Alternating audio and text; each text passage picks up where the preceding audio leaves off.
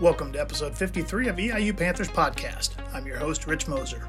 With the ever changing landscape in college athletics, our guest this week is well versed on the topic as we visit with Angie Jabir. Jabir, then Angie Russell, played basketball at Eastern Illinois before a career as a college basketball coach and is now the Senior Associate Athletic Director and Senior Woman Administrator at Siena College. During our episode today, we talked to Jabir about her experiences as a student athlete here at EIU and how those helped mold her into the administrator she has become today. We also touch on some of the hot button topics in college athletics on this week's episode. We are now in season two of EIU Panthers podcast. And if you want to hear previous episodes, then follow us and listen or download wherever you get your favorite podcast. You can search EIU Panthers podcasts on Apple Podcasts, SoundCloud, Stitcher, Spotify, and iHeartRadio podcasts. Consolidated Communications is a proud sponsor of Eastern Illinois Athletics. Want to learn more about the future of broadband for your home or business? Visit consolidated.com today. This week in EIU Athletics, the men's soccer, volleyball, and football teams all get started with regular season action, while the women's soccer team hits the road for week two of its season. The volleyball team is hosting the EIU Panther Invitational with matches at First Midcourt at Lantz Arena on Friday and Saturday. The football team plays a week zero contest on Saturday night at Indiana State. And after a trip to Xavier on Friday night, the men's soccer team hosts Milwaukee at home on Monday. To stay up to date on the latest news, scores, and stats for all of EIU's athletics teams, visit EIUPanthers.com, the official athletics site of Eastern Illinois Athletics. Now to this week's episode of EIU Panthers podcast with former EIU women's basketball player Angie Jabir.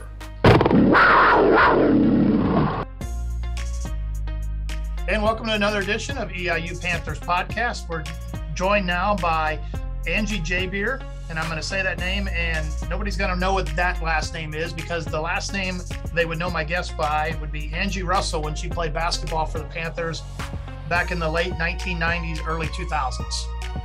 Thanks for having me. So we'll we'll kind of jump right into it. And we were talking here before we, we jumped on the podcast. You are now in athletic administration. You work at Siena College, which is in New York. And I, I think if I look correctly, it is in the Albany area, which would be upstate New York. But I I think for depending geography, and this will make sense to people around here, and you went to school at Eastern and in Illinois, anything south of I 80 is considered downstate Illinois. My feeling is in New York, anything not in Manhattan or New York City is probably upstate New York. Yeah, we're consider- considered upstate, the capital region, as as we like to call it. So yeah, getting acclimated to the to the area and uh, loving it so far. And you've been there for a, a number of years, and in, in, your role now, and we're going to talk a little bit about this. Is what was intrigued me in with you being a guest today is that division one athletics has changed so much. You you were a coach in the profession. You're now in the administrative side. So during our podcast today we'll talk about some of those things but we'll, we'll kind of go back we'll start with sometimes what i do with people is take you back down memory lane. You played here here at eastern. Unique for you you, you played for two different coaches. You were recruit, recruited and coached at first by john klein ended by, with linda wunder I guess from from that perspective, having been through that, what is that like going through a, a coaching change when you're a player? You know, it was tough. Um, being very honest, it was a, a big adjustment. Um, Coach Klein, you know, as you mentioned, recruited me. I built the relationship with him. Um, he was very much about, you know, family. And I remember he would call my house in Wisconsin and he would ask how my brother was. And, and, and that would, that resonated with me. And that is, you know, one of the reasons I chose Eastern Illinois. So, um, you know, as a student athlete, you often don't understand the the business side of it. You don't understand the winning side of it. You just know you like your coach. Um, so when we got word that Coach Klein was not going to be coming back, that was hard. Um, and Coach Wunder was completely um, different personality. Um, I, I, would say, you know, more, she demanded more of us, um, which now looking back was a good thing. Um, it was transformational in my life. And I had some really you know, good conversations with Coach Wunder where I was, you know, kind of like the team spokesperson and told her, like, this is hard for us. Um, this is a big change for us. Some of us are really struggling with this. Um, and I remember she said to me, Angie, you know, thanks for having the courage to come in here. Um, just stick with me. And, and this was my junior year when her and I had that difficult conversation. And I, I refer to that experience a lot because I remember talking with my dad about transferring. And I remember him saying to me, you got to go in and talk to her. You got to, you know, sit down and look at her face to face and, and have a tough conversation. And I did. And I'm so glad I stayed um, because I learned resilience and I learned, um, you know, the, the, the power of, um, of working hard and, and getting some rewards out of it. I mean, we had some great moments under Coach Wunder um, my two years that I played for her. So, um, but I'll, you know, also say as an athletic administrator now, having gone through that, I think it gives me a better insight into how life changing coaching changes are yeah. for everybody. I mean, it, it impacts lives. And so, you know, that's something now as an administrator that um, that I think I have a, a better understanding of because I went through it as a student athlete. I think when you're that 18 or 19 year old kid, all you know is that the coach I'm comfortable with is not in here here anymore. And is this going to be fair when that new coach comes in? And so that, that'll kind of lead me in my next question. I, have been here, you, you've been through this, you talked about you've done coaching changes. As a player on that side, sometimes I see that coach that individual players sometimes their game benefits because a new coach is their game is more tailored to them. Did you feel that maybe you were in that situation, or did you feel that the new offense, the new style that that Coach Wunder was going to run, maybe didn't fit your skill set, but you still wanted to work hard and persevere through it? Yeah, you know, she was a, an X's and O's um, genius. I mean, she the plays that she ran. I mean, our playbook was. I, I think I still have it somewhere because I, I thought it was amazing, and I used it when I was a coach. I stole I stole her plays and I put them in when I was coaching because they worked to perfection, right? So we were, um, you know, I, I, obviously our talent level wasn't where it needed to be because we weren't able to be successful, um, you know, under Coach Klein. So I think her approach of putting in set plays and manufacturing points, so to speak, okay. uh, was the right, probably the right, the right thing. Um, and I do think she put me in positions to be successful. Um, you know, I was not an offensive machine. I was, uh, I was a role player. Um, so, you know, it was her job to put me in positions where I could be successful. And she did that, you know, she did that very well, I think, with her X's and O's um, expertise. Now, we talk about that. A lot of times people get the education degree here. I've had a lot of former athletes go on to do coaching in a different number of roles. You first went into coaching before you got into your current role as an athletic administrator. When did you kind of get that coaching bug? Is that something you kind of knew early on here at Eastern and you kind of tailored? You would sit down with Coach Wunder and Coach Klein and kind of pick their brain because you knew this is what I wanted to do, or like some other coaches, did, did this come late because I didn't want to go get a real job and work nine to five? Yeah, I think the latter. I, I, think I wanted to stay involved in college athletics, and when I when I left Eastern, I was fortunate enough to start my master's at Eastern um, I graduated in three and a half years there. So I started my master's at Eastern and then I finished my master's at the University of Wisconsin La Crosse, um, which is where I'm from.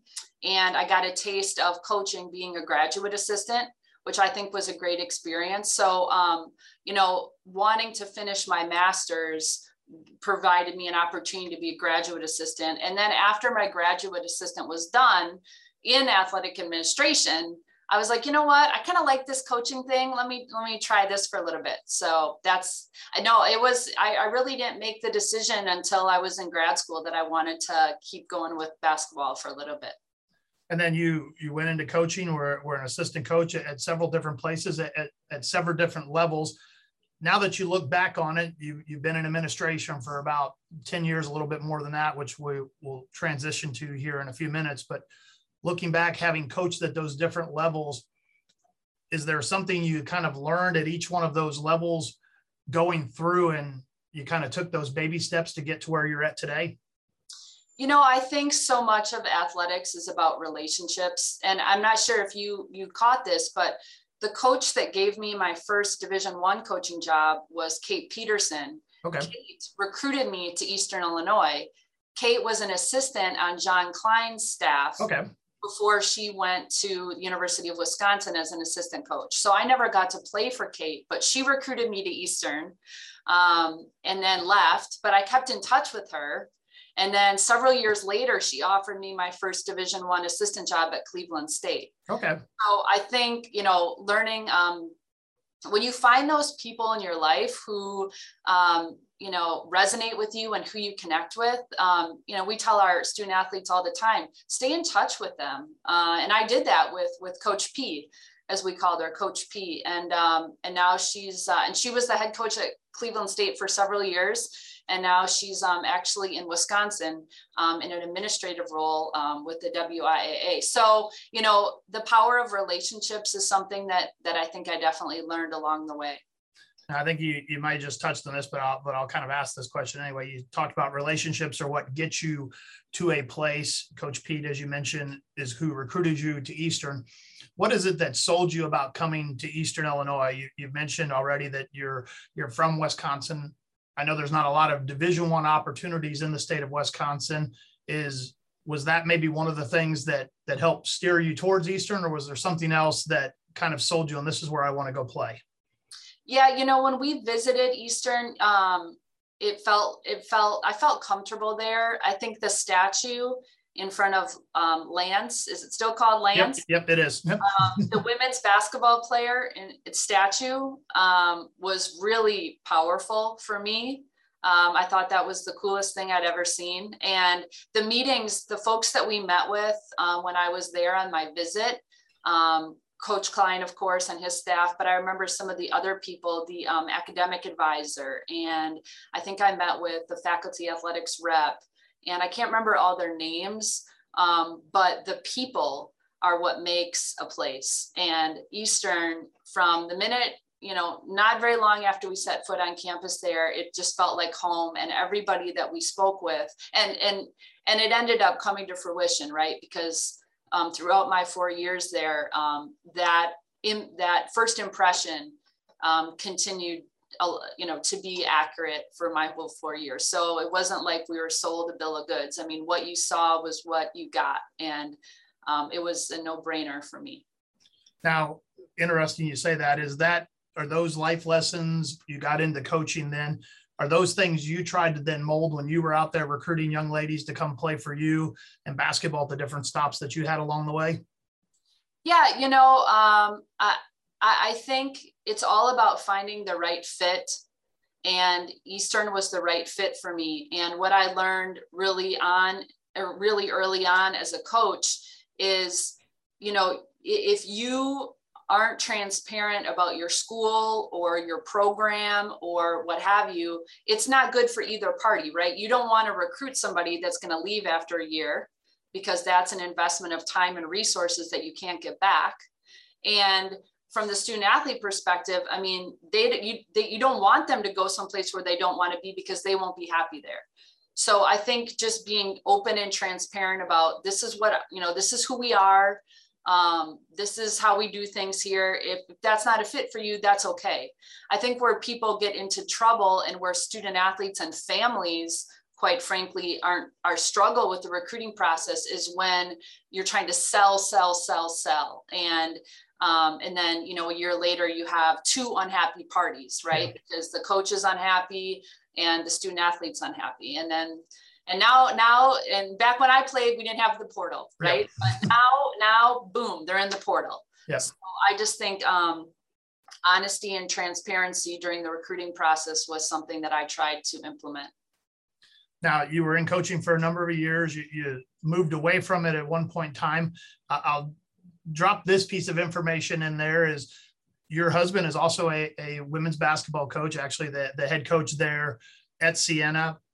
At some point in time, you guys probably, I'm guessing, were married and decided that made a family decision where you wanted to move out of the coaching. What was that conversation like with him? I can't imagine having two coaches in the same sport living in the same house. Well, actually, that decision was made a long time before Jim and I got married. Okay. Um, okay. Yeah, so I was very fortunate to um, have an athletic director at the University of Dayton. His name was Tim Wabler. And he, I had shared with him my intent to get into administration. Um, and he, you know, one day he came to me and he said, Hey, our SWA is um, stepping away. She's going to take a position outside of athletics. I'm splitting the position in two. Um, so you should apply. And at the time, I was an assistant coach. Um, I think it was February, and I applied. Um, and he and I had a conversation about, hey, what do you want to do? Um, you can do the tickets, you can sell tickets. Obviously, you know, ticket sales at the University of Dayton is a is a huge, you know, thing because yep. it's uh, responsible for a lot of the revenue generation. He said, or you can do the um, the business the business function, the director of business. And I had minimal experience in Excel, Microsoft Excel, and I had no experience in ticket sales. And I said, Well, Tim, I, I don't know. Um, and I, I, said, I'm, I'm not really good at either one of those things. Um, and he said something which I've shared my entire career, and I think it's really important. Is he said, I can teach you that stuff um, I, I know you know who you are and that's more important than the skill set that you have right now. I'll teach you i'll teach you that. And he said by the way if you want to be an athletic director you need to understand the numbers. So that's the route i ended ended up going. Um, i went out that night and i bought a bunch of microsoft excel for dummies books. And i you know it's funny because um, I used to joke with a colleague at Dayton that serving as the director of business was kind of like a rite of passage into assistant AD, associate yep. AD positions that I eventually moved up into. So it was, you know, it was painful. I mean, I would equate it to, I would equate doing my first EADA to um, doing my first scouting report. It's like terrifying, you know, and, and you're just staring at uh, the Excel spreadsheet. Um, but It was a great experience. I'm so glad I did it. At the time, I think we had like a $25 million operating budget. So I got brought up to speed very quickly on the inner workings of a, you know, the business side of a, of a division one athletic department. And um, so that's how I, how I made my transition. And um, I, I was just fortunate that I had an athletic director that was willing to take a chance on me, so to speak. Well, I didn't I didn't know that the timeline there, but that leads me kind of one of the other questions I have is coaches move, administrators move. Coaches seem to move a lot more frequently, sometimes by their own choice, sometimes not by their own choice than athletic administrators do. You and your husband have moved to several different locations. What are those conversations like or and I don't want to say you're you're chasing one of job over over the other, but I'm sure those are hard decisions you guys have to sit down and make and as, as a family and what are those conversations kind of like? Yeah they are they are tough. You know when um, when jim accepted the job at florida atlantic um, i stayed on at dayton um, for five or six months um, trying to secure a job down in south florida um, which I eventually was able to do with, with some, again, the, some relationships that I had built in the Atlantic 10 and folks from the Atlantic 10 that had moved down to Florida. Um, the commissioner of the Sunshine State Conference, Ed Pasque, used to work at the Atlantic 10 office. So again, it was the power of relationships, but um, yeah, I mean, it was, it was tough. And, you know, I guess I, and I've, again, I've shared this with young professionals is, um, you have to believe in yourself and you have to believe that you know you'll something will work out right so it's t- it's taking a leap of faith it's extremely difficult to have two people in college athletics and end up in the same um, city, uh, the same state, uh, and now the same school. I mean, how blessed are we to both be at Siena College? And so, um, yeah, those those are um, conversations that you know we have, and the thing about Jim is if there came a time when, you know, it was the right move for me um, to move, you know, we would have that conversation as well. So um, just very thankful that we are, like I said, blessed to be at the same place right now. Now you were at Siena there, you were on their senior administrative staff and I'll I know titles change sometimes, so I'll let you give the, the official title. I know you are the, the senior woman administrator, but I, I think you have some other duties there as well. Kind of, we'll give everybody, lets you get them up to speed on, on kind of your official role there at Siena. Yep. So I'm um, senior associate athletics director, and I oversee uh, compliance, academics, sports medicine, strength and conditioning, um, I have a number of sports um, that I work directly with um, as the sport program administrator. Um, and then as, as, you alluded to, the senior woman administrator. So quite, quite a few hats that we wear here. Now, Siena, there, I, I think you guys are probably, if not back in school, you'll be getting back in school here shortly. You guys went through COVID like everybody else last year.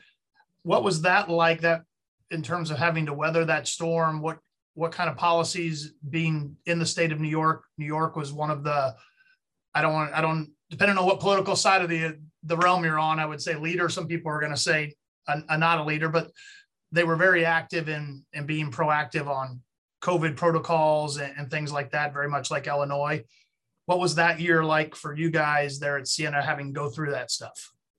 Well, I'm not sure if I told you, but so we we just got here in May. Oh wow. Okay yeah so we so we were down in florida last year during all this um, but i can tell you from you know the school that i was at last year lynn university okay division two school in boca raton um, you know it was it was a, a, challenge. And and i've quickly been brought up to speed on the challenges that they had here um, at siena. I think the biggest difference was you know last year where i was we weren't able to compete in basketball.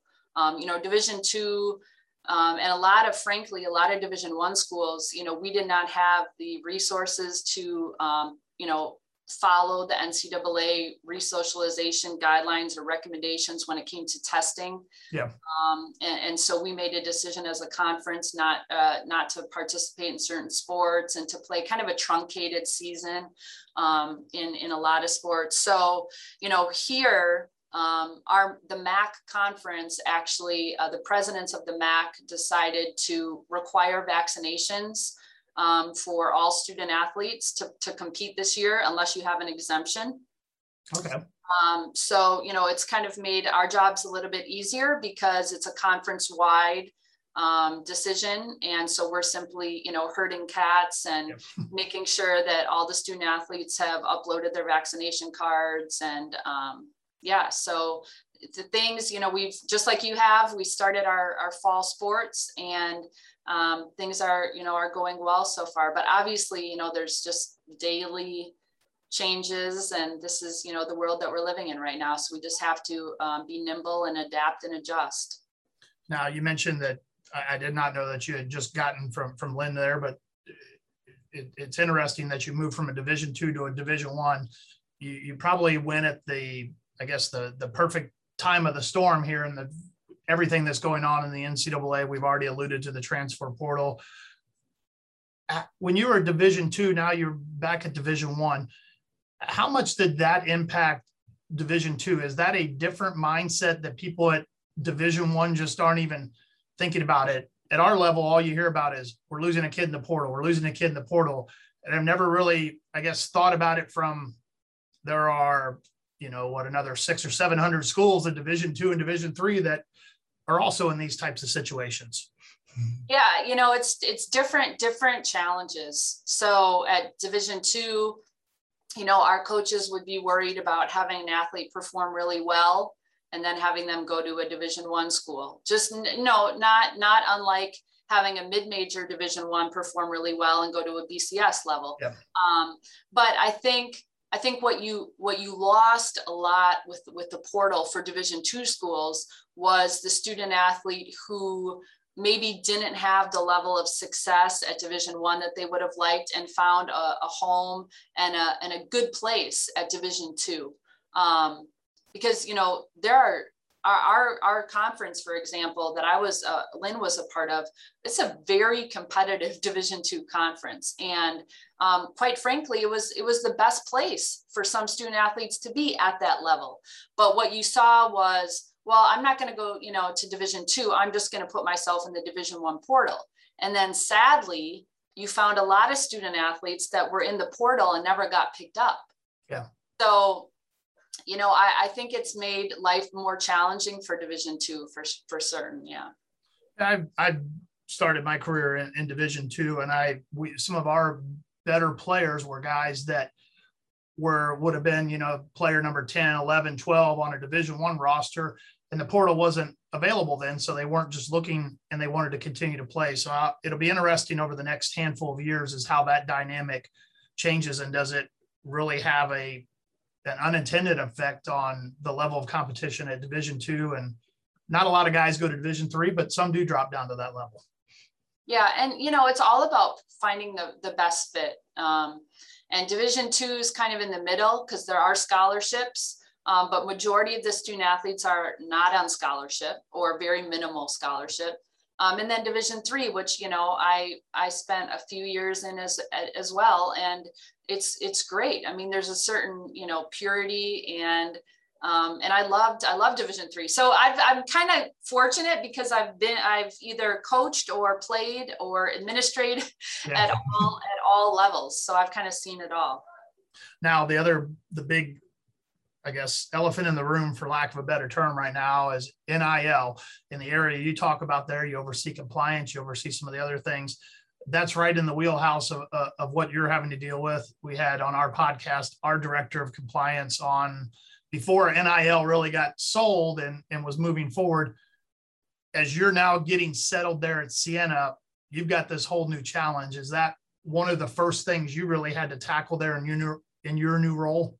Yeah, I mean, it was it was uh, fully immersed into NIL the minute I started, and you know, I, I, think it's so great for the student athletes. I, I joke um, with some people that are in the industry around my same age that when we played, um, we weren't even allowed to have cream cheese on our bagels.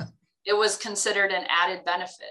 Um, and when I coached, I mean, I used to bother our compliance people nonstop with, can I do this? Can I do this? Can I do, you know, all these creative ways. Um, and now they can receive, you know, compensation, um, which is, which is great. And so you try to provide them resources. Um, so that they, when those opportunities come along, they're prepared um, as far as you know financial literacy and understanding you know tax laws and understanding contract law. Um, so we're working with our um, with our partners here on campus to try to provide some of that ongoing education. Um, so that when they do have an opportunity or they're you know looking for those opportunities that they're prepared um, so whether it's something as small as you know signing an autograph or going to a birthday party or giving a lesson, or whether it's you know um, entering into a written agreement with a company in, or business in town, just making sure that they have all the information that they need to make the best possible choice. Now I know it's still it's in, in its infancy, but I, I saw a a snippet of an article that was written. I think it was in the the D1 ticker, you, you probably get this as well. And it, it talked about how they were hoping that the NIL would level the playing field a little bit between some maybe gender inequality, but they don't feel that that may be happening here in the, the early stages of it. Without having football at Siena, and I know that that's a lot of times the big caveat. Have you noticed that it's somewhat balanced in, in the number of athletes and maybe even the sports that that are being attracted there as student athletes to be representatives? You know, I would, I haven't seen a large discrepancy. Um, you know, we've had a couple student athletes who have signed, you know, ventured into agreements. Um, you know, I, I think there's a lot of interest. Um, I think I read something the other day where like the average Division One compensation so far has been like four hundred dollars um, across the board some somewhere around $400. So, you know, we've we've had a fair number of, of both. Um, I haven't seen a, a, a huge discrepancy. Um, I, I know that from a interest level, um, you know, it's it's pretty even. Um, yeah. I think I think everyone's very interested in you know having opportunities. I think what what we're you know kind of working with them on is how do you you know how do you approach a prospective employer yeah um, and and how do you have that conversation and how can you you know convey the value that you have to bring it's it's you know it's it's funny a lot of times it, it kind of reminds me of when I'm looking at student athletes resumes and I and I you know am, am giving them advice on how to fine tune their resumes. And they'll say to me you know Angie I don't I don't really have any skills to put down on my resume. And I'm like you've been a college athlete for yeah. four years you know you've got a ton of transferable skills. And so i think in that way as well this is sort of giving our student athletes a preview of what you know it will look like when they go out looking for jobs and how they can sell themselves um, so to speak so I, I, I think as far as gender equity i've, I've seen interest on, from both from both genders now, the other big topic nowadays seems to be conference realignment. The for the average fan, they may not know that even at the Division One level, there are essentially tiers. I would say there are four tiers of Division One athletics, even though there's only technically three. There would be what we would call the Power Five, the BCS, the SEC making a lot of noise lately. Then there would be the other FBS schools, the Mid America Conference, Sun Belt, Football Championship, and then what I would is called one, Division One AAA, which is what Siena is. That's essentially schools that do not have football but play at Division One. How, as you guys are looking at this and you see the the power football schools kind of making decisions and dominating the headlines, what kind of conversations are you guys having to have in your department to realize that you know how is this model going to shift here in the next number of years and kind of where can we be standing when it's set and done? You know, I think the best thing you can do, and I know it sounds generic and cliche, is just focus on being the best you can be um, in the conference that you're in, um, at the sports that you offer, and you know everything else takes care of itself. Um, you know, whether it was the University of Dayton, I mean, there was constant speculation about the Big East um, you know, and, and so this is, it's, and that was what, a decade ago yeah. that I was there. So, you know, it's, it's, there's always going to be movement. Um, and, and you just need to, to focus. It's just like we tell our coaches and student athletes, just do the best you can, be the most successful you can at the sport, you know, at what you have to do at the task at hand and let the chips, you know, fall, fall where they may now as we're getting ready to wrap up, I do appreciate Angie Jabir being our, our guest here. She is the Senior Associate Athletic Director, Senior Women Administrator at Siena College, a former EIU women's basketball player. It's been a, a good conversation here. As you've now been in administration for a number of years, have done coaching and been a student athlete, how do you feel that that student athlete experience helped shape you and maybe even the coaching for some of the decisions that you now make when you sit in the administrator chair? I just think that there's no substitute for experience. And you know this, you know, from from from being a student athlete and from being a coach, it just gives you a certain level of credibility when you're talking with the coaches you oversee, um, when you're talking with student athletes. And now, you know, I'm, I'm having to say, well, I'm, you know, 20 years ago when I yeah. played. um, but, but it's just, it's just something when you can say that you've been in their shoes and you understand how they feel. It's just, it's all about the relationships. It's all about um, having been there, done that. And though many things have changed since I was a student athlete and since I was a coach, I mean, we were talking before we got on, there was no transfer portal when I coached. Yeah. So it's totally different. And when I'm listening to my men's basketball coach talk about the transfer portal, you know, um, I'm learning a lot listening to him. Um, and that's, you know, another big piece of it. But for me, I just have such amazing memories of the relationships that I built at Eastern. And, you know, we, we talked about Henry um, Domercant and his amazing success with the Bulls. And, um, you know, one of my former teammates, um, Renee Shaw, um, who was our point guard on my team, she um, you know, we took a picture in in front of the Michael Jordan statue. Um,